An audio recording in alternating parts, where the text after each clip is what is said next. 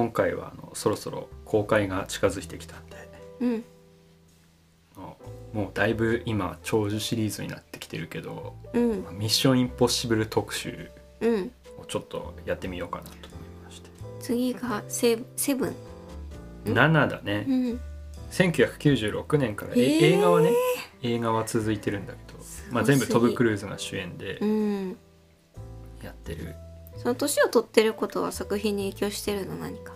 いや特には影響してるけど まあゆるくまあね今回最新作の「デッドレコニング」がねこれが公開がね予告ではね、いっぱい見るけど。アメリカだと7月12日公開なのか。あそうね。まああの毎回毎回予告あ予で告出るね。でもかっこいいよねあれね。あの予告。な予告以外にもさなんかあの映画の宣伝としてなんか普通にメイキングを流すっていう。ああそうだもうなんかあのトム・クルーズがトム・クルーズの頑張りをありみたいな。そうそう見ていこうぜみたいな。こんなに体張ってますまたっつって。そうそうそうそう。そういうシリーズでもなかったんだけどね最初、うーん。そうだよね。そうそう。全然違ったよね。ワン見たけど、ワンの印象って結構なんかダークでそうなんだよね面白かったよ。2時間。2時間裏切り43 2時間43分だって「ミッションインポッシブル。デッドレコニングパート1長いね。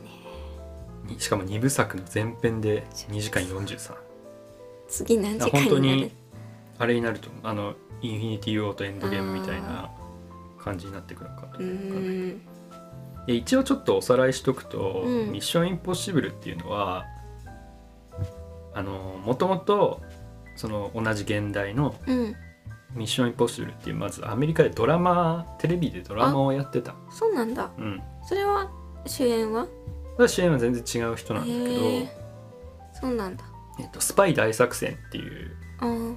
あのドラマシリーズがあってうーんそこからあの「あのてんてんてんてんてん」あっていうのドラマが初なの？そうそうあそこかそうなのら来てる。へーでそれをそれの映画化うんうんでなぜかトム・クルーズ？そう。映画化したのがあの「ミッションインポッシブル1」だった。最初はへねー。そういう位置だったんだけど。でしかもあの「ミッションインポッシブル1」に出てくる上司の人いたじゃん、うんうんうん、うん、主人公たちのうち。あの人がジム・フェルプスっていうんだけど、うん。あの人がもともとそのスパイ大作戦シリーズの主人公。あへえあーそっかそっか。で映画映画に出てくるる、うん。そうイーサン・ハントっていううん。トム・クルーズが扮してるキャラクターはああ最初の劇場版では映画で映画で初登場の新キャラだったの。えー、そうなの？そ初登場のキャラが主役にうそうそなってたう、う。ん。でまあもう1のネタバレしちゃうけど、うん。だからドラマシリーズのうん。ワ1ってその元々のテレビシリーズから映画にな映画っうんていう流れになんかリメイクでもあるし続編でもあるみたいなうんうん感じの流れだったんだけうど、んジム・フェルプスっていう主役がうん悪に落ちてそれを新人が倒すっていう話で出た当時は結構うんあのドラマファンからちょっと結構怒られた作品だった。それはうん、あえー、おいってなるよね。そうそうそうそうだからなんか結構衝撃的なうん。映画だったんで最初のやつはすごい世代交代がそんな。そう世代交代やっねちゃうんだ、世代交代ってういう、ん。すごい大胆な世代交代だったと思うんだけど。ね。まあ、トム・クルーズという俳優をうん、スターにしたい思惑もちょっとありそうな。そうね。ん。で「ミッションインポッシブル」はもうずっとさ初期からトム・クルーズは制作にもうーん。携わってて、でもう今やもうトム・クルーズの看板タイトルになるうんうん。の一つに、トップガンとミッションさトッシブップガンはだまだ2しかないからね。あそっか、そっかそっか。シリーズものでずっとやってるのは「ミッションインポッシブル」ぐらいだと思うし、トム・クルーズの。そっかそっあとまあアウトローシリーズとかもあるんだけどあれもそんな出てないから、かうん。こんなになんか長寿化してずっと出てるっていうのは「ミッションインポッシブル」だあーけじゃあ本人的にも一番そうそうそう。関わりが関わりが多分深いシリーズなんじゃないかなって、でなんか特徴として、うん。一応今今度の最新作が「セブンうん。っていう位置づけになるんだけど、うん。作中内で時間は流れてはいる。ああそうなんだ。そう。何年で後みたいな。あの前作に出てきたキャラが今作に出てくるとか、うん。一応前作の出来事を踏まえての今作とかあるんだけど、うん。基本的にあの毎回映画うん。元の1話完結って思ってる方。で大丈夫。うん。あれに近いの？あのあれべ出てこない。イギリスじゃない。あ007 007そうだね。007 007よりあのもうちょっとつながりがもうもうちょっとつながり。が 007はもう完全に前の出来事をなかったことにしちゃった、あの最近のやつは違う。ダニエル・クレイグのシリーズだに関してはつながってるけど、うん。まあそんなもん。うんでまあせっかく007出たから言うけど、うん。007はやっぱり諜報員の一人のおっさんがうん。いろんな現地に出張にねあれはねもう一人単独でね。人もう言ってるしね自分の名前うん。ボンドジェームズ・ボンうんうん。ドあスパイっていうかなんかどっちかっていうとサラリーマンのう夢みたいな、ん。出張行いいって車に乗ってそうそう現地妻を作って。いい女をで派手な派手に合流して、カジノで合流してみたいな、きらびやかさ。きらびやかさをまとってるんでミッションインポッシブルっていうのは割とそれそれと対比するとまあももはやトム・クルーズが主人公みたいにはなってるんだけど、一応チーム戦。うん。ね。あうんそれがいいよね。そう。うん。チーム戦で、で割とあの毎作毎作、うん。あの駆け引き。うんうんうんなんかアクションだけじゃなくて、うんその重要なシーンで敵とのかまし合いとか張ったりとか、あとそれは最初のね1からそうそうそうやった1からいワワンからずっと全然読めなかったもん先がそうそう。そう1見た時。かまし合いとか、うん。あと007と違って変装マスクがある。ああ、なんかね小道具コナンみたいな小道具がね出てくるよね。そうだね。天井に張り付くみたいなやつそうそう。とか。小道具の小道具だけで言うと、うん。あの007の方があのあああるか。毎回あの決まったボンドカーとかがあったありあそっかそっか。そうそう。そっちもあるか。君あな何？ガジェットのうんうん、うん、楽しみみたいなのはあるんだけど、まあこれもあるよね。うんポッシブル。ななんかそうだね。どっちかっていうとその駆け引きとか、うん。チームで協力して何かを達成したうんりとか、うんいいよね。チーム感がやっぱ全然違うところだ。ねうん。っていうのが実は特徴。うん。であともう最近になってくるとトム・クルーズうんののアクション。どこまで行くんや。だってバイク予告ねバイク崖から飛び降りてバイクなんかであれは何て言ったらいいのか。なるべくそのほん本当にやるみたいな。どこまで本当なんだろうあれはで1作目からまあ実はトム・クルーズは割とその体を張ってうん。アクションやるみたいなシーンとか結構やってたんだけど、うん。いつからがあんなちょっと度を超え始めちゃったどう超え始めたのは多分3か4くらいだと思うんだよね。でも完全に、うんあのトム・クルーズが生身でうん。こういうことをしますみたいなのを宣伝に使い始めたのは4からだった、あー。あのドバイのドバイあの。世界一高いビルを登る。あはははは。あれを登るとか。あれ4かそうそう4かうーん。2があの有名な。天井から降り吊るされて。ああえっとね。天井から吊るされるのは1、あそれ1か。うん、そうそうそれは1なんだよ。うん。あれね毎回毎今見てもヒヤヒヤする。素晴らしいでシリーズの特徴として毎回見せ場これこれっていう見せ場のアクションが絶対うんうんうん。あるっていうのもまああるし。なんか結構ね見たことないみたいなね凄さがね、あるよね。それで人気なんだろうけうん。どうん。であと実は毎回毎回監督がうん。変わってて、ー。そのかやってる監督もうん。結構い今となってはだけど、うん。もう割と実力派の人が毎回やってる感じそれは何？トム・クルーズが選んでる？トム・クルーズが選んでるっていうのももちろんあると思うけどうん。もう最近の最新作とかあと565678は同じ監督なんだけあどあそうなんだ。割とトム・クルーズが引っ張ってきたりとかうーん。してる、5678そう5678が同じ監督。な何の？あでも「デッド・レコニング」っっていうのがあ。パート1だからああそういうこと。8作目まで多分やるのよ。ああそういうこと、ね、パートパート2あじゃあ次まで同じ監督ってこと。うん。でそれ以降もひょっとしたら同じ監督になるかもしれないそれけ以降ってもういくつやねん。死ぬまでやんのかい、まあね。ど、うん死ぬまでやりそうだな。撮影そう撮影中に死んだりしそうですけどこうん。の勢いだと。うん。なんかそうえ実はその毎回毎回毛色が違ううん。のが特徴で特徴だった。うんうんうん5まではみたいな。そうだね。5までは。あのめちゃくちゃかっこいいオープニングは4めちゃくちゃかっこいい。ちょっとアニメっぽい。あそうね。それは4、うん。4かな。4はブラッドバードっていう人が監督で、うん、その人はピクサーとかでああやっぱアミスター・インクレディブルとか、ぽいうんそっかそっか。うん。アニメ畑出身の監督なの、うんうんだから4はなんかかなり絵コンテっぽいもんねなんか。うん、うん。4はなんかすごいけれん味がうんうんうん。詰まってて、うんあのガジェットも面白いし、うんうんうん。なんか4好きっていう人は結構いる、ああそうなんだ。うん、1作目の監督がブライアン・デ・パルムって言って、うん。そのもう当時からして割と有名なうん。監督だった、多分ジョージ・ルーカスとかスピルバーグとかうん。並べて並ぶ並んで語られるくらいの、ええそうそうなんだ有名な人で割とね「アンタッチャブル」とかあっていう映画とか撮ったりしてたんだけど。あうん。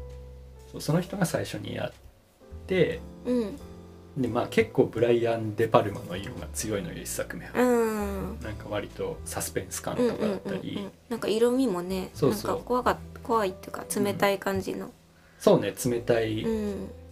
感じのテイストになってるし、うん。あとなんかあの主人公たちを撮る時のカメラの角度が斜めだったりとか、うん。結構サスペンスそうそう得意なんかとしてる。誰が裏切ってるのか全然そうね。わかんないみだからなんか一作今振り返ってたけど一作目はかなりサスペンたス、いなんかシリーズの中でもサスペンス色が一番強い、うんね2からちょっとやっぱそう2からった感じ。そう2からガラッと変わって、うん。2はジョン・ウーっていう監督なんだけど、うん。ほあの香港映画出身で「男たちの挽歌」とか撮ってる。うん監督なんだけどもうその人はもう今でもうん。何や福山雅治とかを主演に映画を撮ったりしてて、えー。今今っつってもまあ最近っつっても45年くらい前だうんなるけど、えー。なんかその人は割と一世を風靡した時期があってアクション監督として毎回こうなんかこうアクションにスローモーションが入ったり、ああうん。その流行りってその辺からなの？アクションスローそうかもねでもまあそうだね。あと鳩が飛んだりとか。鳩が飛ぶってそうそう鳩が飛ぶ。え？なんかこうスローモーションで何うん。銃を撃ってなあー男と女の熱い恋愛があってうんうんうん。鳩が飛ぶみたいな。何それ形式鳩美があったが飛ぶのよ。そう。は絶対にジョン・ウーの映画では鳩が飛ぶ。鳩が飛ぶ。何こううなんか幸運というかなんかハッピーエンドの。いやなんかメタファーとかそういうわけでも全然なわけじゃなく。単純にけれん味として、うんなるほど。絵面のそうそうそう。優先として美しさで。鳩が飛ぶ。と飛ばしてみました。スローモーションで鳩が飛ぶみたいなよくやるんだけど。うーん。でだからそう2はなんかすごい今振り返ると一番異色かもしれなくて、えー、なんかあのすごい一人の女性との恋みたいなのがあっつりあってなんかすごいロマンチックなの。トム・クルーズも。トム・クルーズもなんかもうイケ散らかした感じがして 髪もロロン毛だしね。えー、で音楽もなんかすごいエレキギエレキギターを使ってそうテーマソングをアレンジしたりして。トレンディーだね。ーうん。結構トレンディーな感じでもあのなんかあのー終盤の見せ場に大大事なところに、うん。あのー変装マスクをちゃんと使ったりとかそのポイントは押さえてる。そうポイントは押さえてる。でなんかトム・クルーズがとにかくうん。ちょっとイケ散らかす映画と、あイケメンセクシーみたいなうん。のをご利用しして、あれイーサン・ハットってこんなキャラだったっけ？みたいな感じ。あ そうじゃなかった気がするんだけどね。だけどなあみたいな、うん。とりあえずのもうちょっとなんか野心家っぽい感じじゃなかったっけジョン・ウー汁がジョン・ウーだしがほとばしってるのが2なんだよね。で3になると今度 J.J. ブラムスっていううん。最近だとあの「スター・ウォーズ」の7と9取ったりとかああ。とクローバーフィールド取ったりとかあうん。スーパーエイト取ったりとか。なんかあの、昔あったものとか、うん。あとスピルバーグ映画っていうのをなんか現代にリメイクしますみたいなのを割とえー、得意得意っていうか割とそういう映画ばっかりやってる人なんだけど。ああそうなんだ。うん。ミッションインポッシブルも同じで、うん。その昔のスパイ大作戦の雰囲気に近づけましうょうみたいな、ん。原点回帰。原点回帰みたいな。でなんかそこでそうそう原点回帰色がちょっと強くなって、元のスパイ大作戦風のうんうんとこにあの何？一回戻るっていうか2のイケ散らかしたトムからまたちょっと振り幅すごいね。そうそう、まあ、1作目の時のうんの雰囲気にちょっと戻る。ちょっと戻る。のが3、ちょっとやりすぎだねつって。うん、でここからあの奥さんが出てくるんだけどあそうイーサン・ハンと結婚してる設定になってくる。あおお結婚するっていうところすでに既婚男性として。始まるんだけど。でも3からもうずっとなんかイーサン・ハントは引退しようかなみたいな感じなの。スパイ引退しようか引な退しようかなみたいな。普通のお仕事しようかなそうそうそう。つってでなんかもう組織の中での立ち位置も教官とかになったりもうベテランになってるんだよね、うん。3から、トップガンかな。うんねトップガン味がちょっとある。教え子が殺されたりとかああとなんか取引のために奥さんが人質に取られたりとか。あれあれあれ。なんかねちょっと悲しい意外とそのな原点回帰っていうのをやってはいるものの、24的なああ演出だったりとか、割とそのあれ2006年24そうそうリ2006 6年5年くらいの映画だったと思うんだけうん。どその時のトレンド、ね確かに。流行りみたいな。24もねもうしょっちゅうしょっちゅう子供が誘拐されてねそうカメラグラグラってしてるとかなんかそうまたかよっていう。かあいつを返せみたいななんか主人公のし結局3のやっぱり弱点だなって思うのは、うん。市場が絡んじゃってることがすごい、うん。なんかあの大きい事件じゃなくて、妻を返せとか、うん。あの教え子を返せとか、はいはいはい。主人公周りのそうそうそう周辺のドラマはいはい。に割となってまあ、シリーズ長ければねそうね。そういうターンもあるわな。うん、でも3からなんとなく色が定まうんってくる感じ。4は？で4になってさっきのあのブラッドバード、うんうんうん。で4からすごい気持ちいい映画にうん。あのなって。バランス的にっていうこそうバランスがとメロメロドラマも入りつつアクションも入りつつみたいな。でもねメロはね意外と入んない。入んない方が気持ちいいってことはや気づいたんだと思うなんだよね、うん。いやでも昨今のそれもトレンドだよね。あんまりメロメロしくなってないよねどれも、うんでなんかそのそうだね。割と事件にちゃんと集中するっていうか、ん。その方がね見やすいんだよねやっぱであ一応その1作目から、りうん。あのルルーサーっていう黒人のあのあ割と大きい、相相棒大みたいな。きい相棒みたいな人が、うんは1作目からずっと出てんだけど、うん。うん3からあのベンジーっていうサイモン・ペックが出てくる。ちょっとあのうんうん。面白い、うんうんうんうんあのうんガシェットあなん使いの人。か情けない感じあそうそうそうそう。はいはいはいはい。3ではちょっいいとキャラだよね3ではちょめちょっとしか出てこないんだけど、うん。でも3かあの人出てくら一応るとテンション上がる。そうね登場して、うん、で4からあのベンジーががっつり。がっつり現場現場の人になって、うんああそうだよね。それで面白くなったんだよねきっと。で4からあのジェレミー・レナーあの、うん。ホークアイの人。あ4からあ出るようになって、はいはいはいはい。このこの辺りでうん。登場人物が、あいたなホークアイ確かに。うん。そうそう。で実質3かな？うん。奥さんとかも含めると、うん。3から今のやつはずっとキャラをあ引っ張あってる感じ。あんまぶれてない感じ。そうそうそう、3だから今まで見たことないっていう人いるんだったら多分3から見ればああキャラは大体。キャラは大体使う、うん。まあ、なんなら3から見る必要すらもないんだけど、うんうんうんうん。そっかそっかそうそう。一応その連続性みたいなのが出てくるのが3から、うん。で4はなんかもうすごい気持ちのいい。うん。1と4見たよね私。1と4見てると、う。ん。いいとこ取りしちゃってんね。そうだね。なんかそうそうそう。56そう。で4の流れちゃんと事件に集中したりとか、うん。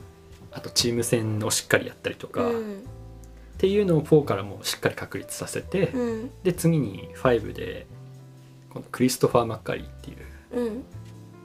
監督がいるんだけど、うん。まあ、この人がもうトム・クルーズの相性抜群でえー、アウトローっていうのを一回トム・クルーズと一緒に作ったんだけど、うん多分そこで意気投合したんだうろうね、ん。割とその4はケレン味重視のアニメっぽいうんうん世界観だったんだけど、うんうん今度5からはもう結構地に足ついたああリアル思考。そうそうリアルで、うん。また原点回帰的なところに戻ったりして、えー。であのー割と特殊ギミックのアイテムとかも控えめ、ああそう。うん。控えめっていうかで出てはくるんだけど、うん。あんまなんかはちゃめちゃではないそうそうそこに見せ場をあんまり置かないというか、うん。さらっと出てくる。そうさらっと出てきて 結構地味に。うん。でこっからもうバイク出てきたり出てきたりとか。こっからバイクなんだ。なんかもうバイクの印象があでもバイクはねは強い。バイクは一応バイクアクションがあるのは2からなんだけあどあそうなんだ。2は割ともうイケ散らかしてるトムだからあ絶対死ななそうなの。バイクアクションも。あはいはいはい。絶対こうあのもうあ価値格みたいな。るみたい。もう「ミッションインポッシブル2」のラストのバトルとかもうほぼ価値格なんだけど。あー価値格の音楽も流れてるだろうな。そうそう価値格の音楽も流れてるし、うんでも5のバイクアクションとかになってくるとちょっと死にそうになってるうん。あのちょっと一歩間違ったら死ぬなみたいな。危なげうん。そうそうそう。そこでスリルに目覚めちゃったんか。これ歌丸さんとかも言ってたんだけど。うん。スリルに目覚スリルに目覚めたのは多分4作目あたり。うん。でなんかまあ3の頃からも一応あったけど、うん。あの現場でトム・クルーズが怪我をしましたみたいな、うんうんうん。なんかニュース、うん。ニュースというかそういうのが出始めたのが3の方あたり3でなんかミサイルに吹き飛ばされてその爆風でえー？吹き飛ばされるみたいなシーンがあるんだけどその時に本当に肋骨折っちゃったりしたらしくて、うん。トム・クルーズ。がもうそ3あたりからもういよいよ体をうん。も張らないと気が済まなくなっちゃそうてるね。感じよね、うん。もうなんか。もうなんかハイになってるんだと思うんだけうんどトム・クルーズが。もうドーパミンこれでしか俺はドーパミンが出ないのやみたいななんか。5はあのー多分完成度だけで言ったら現状一番、あそうなんだ、うん、ファイブうん。一番よくまとまってると、うん。最後の敵の倒し方とかもすごいし、うん。あとマスクを使った駆け引きとかも、えー。4はね実はそんなにあのなんだろう割とシンプルなアクション映画になってて中盤に駆け引きシーンがあるんだけど、どうん。あの割とドキドキする、うんうんバレるかバレないかみたいなうん。ドキドキするシーンがあるんだけど、うん。5はあのしっかりその根幹っていうか、うん。クライマックスがきちんと駆け引きになってたりとかしてて、えー。あとマスクの使い方もすげえうまかったりとか、うん。あこっちが騙されたわっていう感覚になったりとかあ、そう。それいいね。うん、そう4の駆け引きはまだ客観的なのよ主人公、うん。主人公っていうかこっちもなんかあの、はいはい。はうわこれがバレたら嫌だなとか。ああ神目線。ああーこれこれこれバレちゃわないと大丈夫かなっていうのを、こっちは知ってる。あーはいはいだけど5はどちらか一方しか知らない感じ？5に関しては俺たちもうん。トムたちに騙される感じ。ああ素晴らしい、うわそういうことだったんだみたいな、へー。こっちこっちの作戦にすごい。見てる観客も騙される仕掛けがある。うん。ですごいなんかねテイストも割とクラシックな感じになったりしてうん。5は結構いいですね。6は？で6はもう今度その地に足のついたところを5が行ったもんで、うん。監督一緒なんだけど、うん。もう今度はもういよいよトム6になるともういよいよトム・クルーズがジャッキー・チェン化し始めてあなんかアクションに話がくっついてるくらいのバランスがもうトム・クルーズのやりたいやりたアクション。いこと俺が死ぬまでにやりたい。しそうそんなにやりたいアクション 100選みたいなのうちのどれ何個かをもう消化試合みたいなことをしそうそうそう。始めちゃった。何個かやってもう6はでも俺一番好きなんだけどあそうなんだ。そうそう6一番好きなんだけど話がサブでうんアクションでもうゴリゴリ進めていく感じ。なんかその印象強いなもうさ最近の作品。5まではね一応ちゃんとお話で見せていく感じはあったんだけどそうなん6はもうなんか撮影してる間に脚本変えた変えたりとかあいろいろやってたみたい。ーいいじゃなんんかね早尾的で。そうそう割と臨機応変で、うん。なんかすごい生っぽいんだよね、うんいいじゃんいいじゃん。映画が。絶対そっちの方が面白い。でもトム・クルーズのアクションもすごいしうんヘリコプターに捕まったりとか。で一あっ作目たねあれ見たっけ？一作目運一作目とかやつ。さヘリが操縦できるようになったのはいつから？あ66あーそっかそっか、うん。免許を持ったやつ。そうそう免許持って免許持ってねトム・クルーズが撮影のために。だってごめんなさい一作目のうん。一作目のクライマックスなんてヘリコプター合成だったのに。あーすご6い作差だ目だともうね実写になってるっていう。自分でおか乗っちゃっしいだろうって。自分ででなんかぶら下がったりしてもっとひどもっとそのあー。一作目の合成よりもすごいことを じ あのなんか生でやってるみたいな。おもろ。でなんかね撮影も GoPro とかね結構使ったりしてて、本当になんか映像が生っぽくて、うんうんうんうんもう生っぽさこそそうそう。一番っていうね。なんか。なんかお話がどうこうっていうよりもゴリゴリゴリゴリもうトム・クルーズのアクションでつなげましたみたいな映画になってて、うん。俺はすごい好き。でなんかロケーシンョンもすごいいろいろ変わったりしてパリに行ったりりとかもするし、いいね。ロケーション旅もコロコロ行気分になれるってそうそううのもいい。行気分にシンプルになるし、うん。絵力が強いし、やっぱなんかシリーズの魅力として毎回前作を絶対超えてくるみたいな。あー。確かにね。最新作がやっぱり一番面白い。へえそれもすごいね。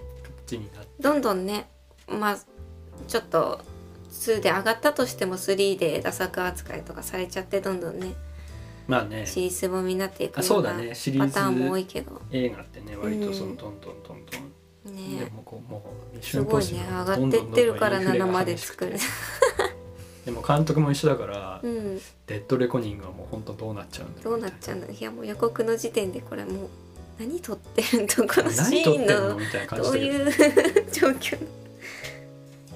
なんでこうなるっていう。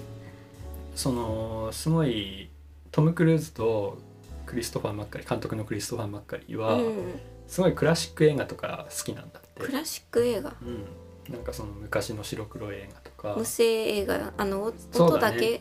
無声映画とかも多分見てるし、クラシカルな雰囲気がすごく好きでそれはなんもうかハリウ5のッドっぽくないねそれはね。そうかもね。多分バスター・キートンとかの影響もあるんだと思うんだけど、うん。まあ、チャップリンとかと同時代にいたうん。もう喜劇王バスター・キートンっていう人がいたんだけど、うん。割と5のクラシカルな雰囲気みたいな、うーんやっぱ予告で映像を見るとや馬に乗って走ってたりおお砂漠をねあと汽車に乗ってたりとかあなんかどんどんアナクロなーうーん。ミッションインポッシブルって割と未来ガシェット的なうんうんうんうん。感じだったんだけどなんかどんどんどんどんクラシカルなああなるほ感じになっどてて。でも本来好きなんだろうね、うん。本来好きな部分がどんどんデッドレコニング出が割と出始めてるみたいそうだね。はなあのー話の中でどうなってるのかわかんないけど、うん。結構予告の映像を見る限り割とクラシカルなうん。方向性になってたりしてて、ねリッチだよね予告見る感じでも。すごいね音楽のアレンジも荘厳というかすごいかっこいいあのあれ。なんか割とそのお話を追うっていうよりかはうん。やっぱり見せ場？うん。よ待ってましたみたいな、うん。そう見せ場をどう見せるかみたいなうんのをやっぱりすごく楽しみに。なるほどな歌舞伎とかにも近い。うん「よよっ!」つって。トム「出た出た!」みたいな。手を叩きたくなるような,、うんうんうん。なんかそういう感覚？本場では拍手とかあるのかな？わかんないけど。あるんだろううね、んで一応なんかそのスパイ映画だから、うん。なんかミステリー要素とか、うん。サスペンス要素でお話を追うっていう風な感覚うん。っていうのはもう最近はもうあんまり別になくていいんじゃないかって俺はもう思ってて、うん。7作目だけ単体で見る単体で見ても別に問題ないと、一応なんかね1作目のキトリッチっていうキャラが出てきたりとか今までのキャラが出てきたりとか、うん。割とあるみたいだけど、まあ、うん一応そこは置いといて、うん本物の見せ場っていうのはきっとまあそっかそっか。別にあると思う。アクション。うんっていうとこ楽しみ。楽しみしていきたいと思います。